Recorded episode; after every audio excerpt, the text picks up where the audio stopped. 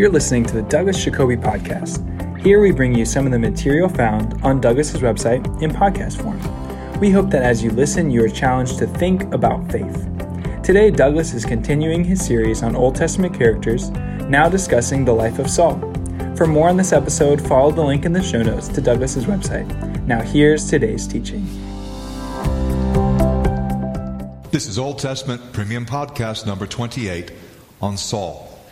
We encounter this man who will soon become the first king in Israel in 1 Samuel chapter 9, and he is outwardly very impressive. Verse 2 And Kish had a son whose name was Saul, or technically Shaul, that's the Hebrew name, a choice and handsome man, and there was not a more handsome person than he among the sons of Israel. From his shoulders and up, he was taller than any of the people of Israel.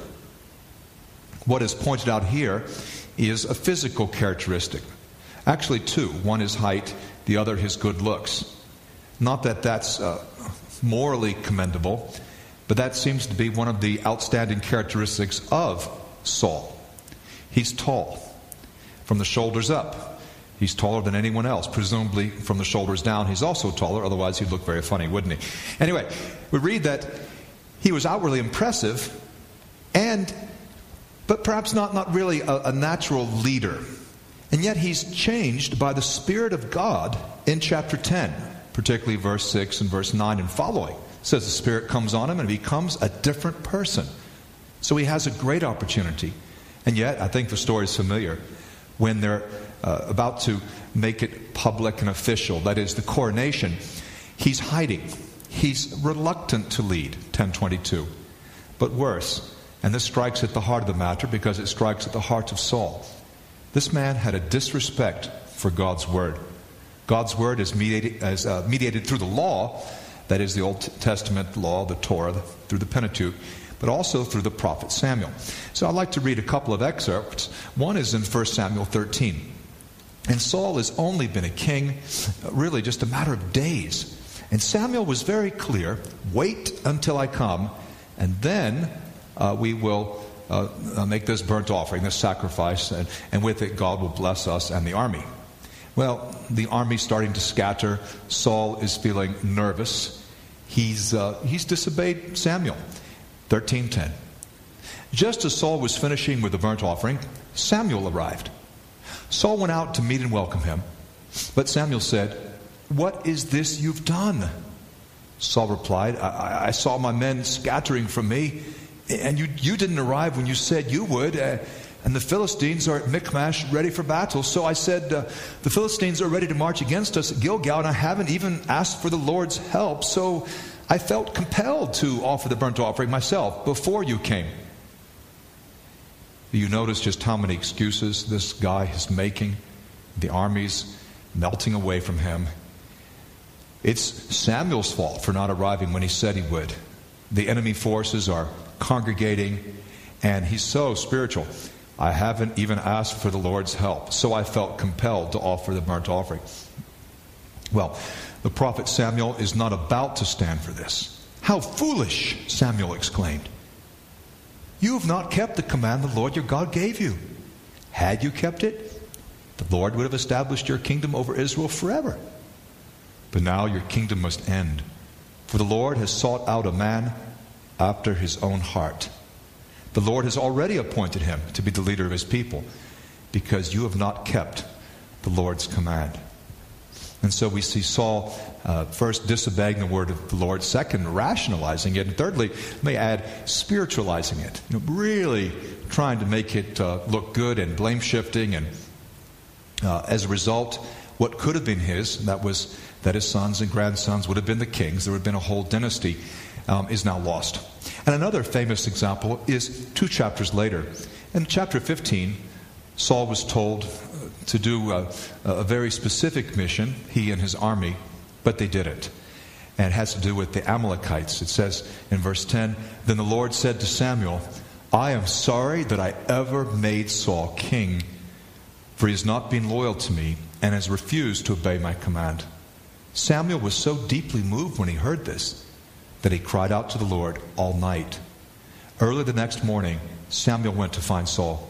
Someone told him, Saul went to the town of Carmel to set up a monument to himself. And then he went on to Gilgal. So in here in chapter 15, after flagrant disobedience, the Lord says to Samuel, He's sorry he made him king. But look how Samuel reacts. He's deeply moved, he's praying, he's crying out to the Lord all night. Samuel really cared about Saul. And even though he knew two chapters earlier that he stood under God's judgment, he still cared. He didn't write him off completely in, in some kind of an emotional way. So he goes to seek Saul, who unfortunately has set up a monument to himself. You know, I think it's normally to the next generation to erect a monument. Uh, it, it's, it's after you, you've, you've died, but Saul erects it to himself. At least that's what this translation says, the New Living Translation. Well, Samuel catches up with him. Finally, he finds him. Saul greeted him cheerfully. May the Lord bless you, he said. I have carried out the Lord's command. Of course, uh, he, he, hasn't. If you know the story of the Amalekites, uh, he and the soldiers have not carried out the Lord's commands. And he's starting to rationalize and explain. And then Samuel says to Saul, Stop. Listen to what the Lord told me last night. Oh, what did he tell you? Saul asked. And Samuel told him, Although you may think little of yourself, are you not the leader of the tribes of Israel? The Lord has anointed you king of Israel, and the Lord sent you on a mission. And then, why haven't you obeyed the Lord? Why did you rush for the plunder and do what was evil in the Lord's sight? Now, again, we see the pattern in Saul. He's just not able to take a challenge, a little bit like Cain. But I did obey the Lord, Saul insisted. I carried out the mission he gave me. And of course, he twists the words. Samuel replies, What is more pleasing to the Lord, your burnt offerings and sacrifices, or your obedience to his voice? Listen. Obedience is better than sacrifice, and submission is better than offering the fat of rams. Rebellion is as sinful as witchcraft, and stubbornness as bad as worshiping idols. So, because you've rejected the command of the Lord, he has rejected you as king. Well, Samuel gives him here some explanation and some challenge and a little bit of theology. And uh, Saul does not refuse to back down. His heart isn't really changed, unlike his uh, successor, the second king, who really does know how to take a challenge. Saul can't take a challenge. So he admits, but please notice the worldly sorrow, 2 Corinthians uh, 7 would be a good reference there uh, in what he says um, in 1524. Then Saul admitted to Samuel, Yes, I have sinned. I have disobeyed your instructions and the Lord's command, for I was afraid of the people and did what they demanded. But now Please forgive my sin and come back with me so that I may worship the Lord. But Samuel replied, I will not go back with you. Since you have rejected the Lord's command, he's rejected you as king of Israel. And Samuel turned to go. Saul tried to hold him back and tore the hem of his robe. And Samuel said to him, The Lord has torn the kingdom of Israel from you today and has given it to someone else, one who is better than you. And he who is the glory of Israel will not lie, nor will he change his mind for he is not human that he should change his mind. Then Saul pleaded again, I know I've sinned, but please at least honor me before the elders of my people and before Israel by coming back with me so that I may worship the Lord your God. Well, he persuades Samuel. It looks like it's against Samuel's better judgment, but Samuel, as we saw in the previous podcast, does struggle with sentimentality. So Samuel finally agreed and went back with him, and Saul worshiped the Lord. And then the very end, the chapter. Then Samuel went home to Ramah, and Saul returned to his house at Gibeah of Saul. Samuel never went to meet with Saul again, but he mourned constantly for him. And the Lord was sorry he had ever made Saul king of Israel. What a fellow. This king, the king for whom the people clamored, chapter 8, has a chance to lead. He certainly has what it takes externally, physically, but how about internally? Apparently not. And yet he's changed by the Spirit of God. He's given every opportunity. Chapter 10. Yet he's still reluctant to lead. 1022. Worse, we see his disrespect for the Word of God here in chapters 13 and 15. Let me add a few more things. Sadly, with, with this particular character, it's it's mainly negative. Uh, I, there's some verses you could interpret in a more positive way. For example, when Saul comes under, under criticism and he doesn't deal with the criticism, but I'm not sure actually myself whether that's meant to be a positive or a negative. This man is phenomenally legalistic. In the battle scene where he had committed the troops to fasting, his son Jonathan knew nothing about it. And his son uh, finds the honey in the forest, and his eyes brighten, and he's able to to be very successful in the battle. And Saul is actually willing to execute his own son who never heard about his father's silly rule. So, talk about legalism. He's concerned with how he looks to others more than he is with actually obeying God, as we saw in chapter 15. This poor man is emotionally troubled. An evil spirit from God comes to him. He needs therapy, music therapy in this case, which is provided by David. Most, uh, I think, commentators would assume that that uh, Saul was uh, psychologically troubled, if not insane. In the face of the enemy, Goliath specifically, and the Philistine army in chapter 17, Saul is paralyzed. He's insecure and jealous, and he plays out this jealousy and insecurity in violent ways, chapter 18. He experiences the supernatural. That is, the Spirit falls upon him, and he prophesies, chapter 19. And yet he's in a state of rebellion against God. And as has been pointed out, uh, just because someone does a miracle doesn't mean that person's right with God. The fact that Saul prophesies, that's the end of chapter 19, doesn't prove that he's saved. He has a temper, not just a temper which he exhibits uh, towards his son Jonathan, uh, towards his rival, but even to the priests at Nob, the priestly village uh, up on the Mount of Olives, he's brutal. He slaughters them. Uh, he's, a, he's a bloodthirsty person. He can only parody repentance. That is, in chapters 24 and 26, twice, David, uh, David has an opportunity, though he doesn't take it, of uh, doing, it, doing Saul in. And Saul realizes each time that uh, David's more righteous than, than he is. And he says some of the right words. This is Saul's talent. He, he can say the words, but it doesn't necessarily correspond to an interchange of heart, nor to any change in his personal conduct or policy. Sadly, we could say the same of some politicians. Saul is out of touch with the Word of God. He's out of touch with God Himself. And finally, separated from Samuel, and God no longer responding uh, to his appeal, he resorts to witchcraft. He wants to uh, contact Samuel, although Samuel is dead. And so Saul goes to the witch of Endor, chapter 28. And uh, the irony, part of the irony of this, is that Saul himself had expelled all the witches uh, from uh, uh Israel. And that's, in fact, uh, what the law says. There should be no witchcraft. And Saul himself is the one who had expelled them, and yet he's going to them. I guess it's a little bit like someone who who blocks certain channels on his television because he knows they're not good. Then he unblocks them for his own benefit. I mean, he's going back on his own word. You know, he tells the family that we're all going to get up at this time and pray, and then he oversleeps, or he expects others to do it, but he's the exception. Now, obviously, we could all have a bit of Saul in us.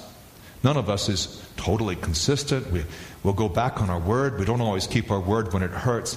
But with Saul, this wasn't just an occasional relapse or you know, what we would say human weakness, uh, the weakness of the flesh. It seems to be a deep and ingrained pattern. He's almost incapable, it seems, of acknowledging the truth except with words. As we know the story, uh, Samuel had told him, You'll be coming to the underworld tomorrow. He dies uh, in battle against the Philistines on Mount Gilboa, and that's in 1 Samuel 31, the last chapter of 1 Samuel. David makes great mourning over him in 2 Samuel 1. And we'll talk more about that in the podcast on David. Well, to sum up, Saul was potentially a great man. He certainly was great physically, as in large, and yet he had fatal, fatal character defects. So many opportunities to grow and to change.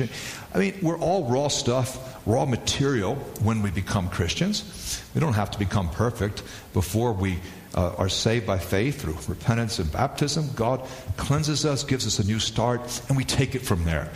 And His Spirit gives us opportunity to change, to be stronger. And Saul has multiple opportunities and many encounters with men of God, in this cycle. But he doesn't take advantage of those opportunities. He could not take input, despite his ability to respond humbly, at least it seems so, under duress. I find no real evidence of spirituality. This man is nothing like David. Though David was far from perfect, he was able to rebound, and he did respect the Word of God. Now, for a stunning contrast, and I would recommend um, that as you go over the notes that accompany this podcast, uh, take uh, some time to compare and contrast the life of Saul with the life of Saul. What do I mean?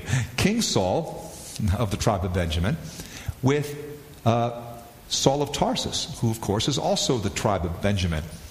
One has a meteoric fall. Uh, he's only a king in a week, a week, and he's already disobeying, and, and it's all falling apart. Contrast that with the life of Saul of Tarsus, otherwise known as the Apostle Paul, who has a meteoric rise to leadership.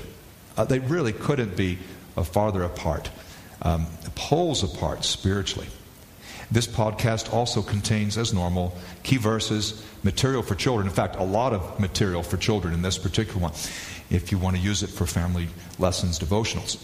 But as always, the most important part is the theology, especially what we learn about God. Well, there are four things that I see, and I'm sure you can find more. But first, God's Spirit can change even an unworthy leader into a godly man. Now, I didn't say that Saul took advantage of that. But in chapter 10, when the Spirit comes on him and he becomes a different person, he's, he's on the way. And for all we can tell there, the trajectory is pretty good. God's Spirit can change an unworthy leader and make him into something second.